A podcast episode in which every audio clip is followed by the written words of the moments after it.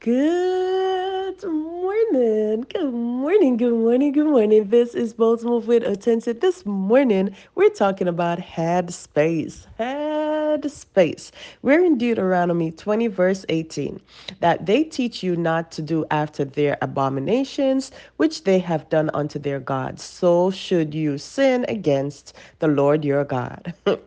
well, friend, Many of us grew up with the saying, birds of a feather flock together, or some other saying that is similar.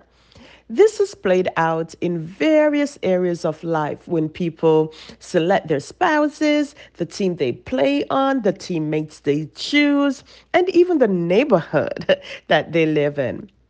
One will find that, on average, a person who migrates end up living in a neighborhood that's similar to where they were coming from.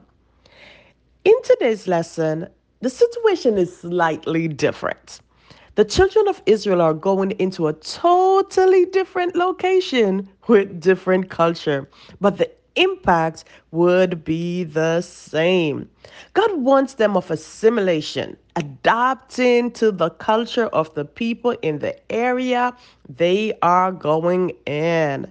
I'm amazed today at children from different part of the world, different cultures with different accents in those cultures, yet the children from all across those different regions all sound the same. Why? They're listening to the same shows and they listen to them day in, day out.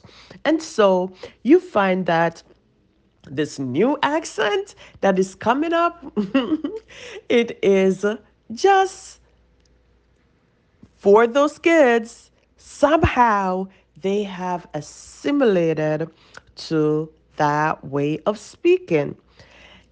It is also the way of thinking that is different for them from previous generations. And this seemed to be more pervasive. It invades the lives of these children. Now, each of us can evaluate what parts of this new culture we appreciate and what parts we do not want to participate in. For the children of Israel, however, the Lord said to them, None of it. Why? He knows that the things we take in will ultimately determine the way we do things. It may start with a simple expression or changing how we approach the way we do things. Next, it will determine how we live our lives. In order to keep the Lord as our God, we must fill up on Him.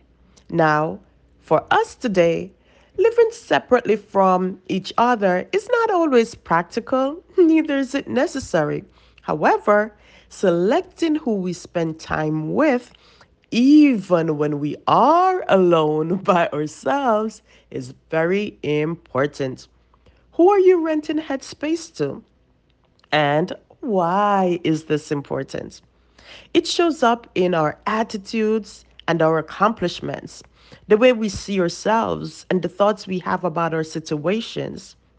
so, friends, as we move through today, let us make a conscious decision to choose who we listen to and what we see as we press good today.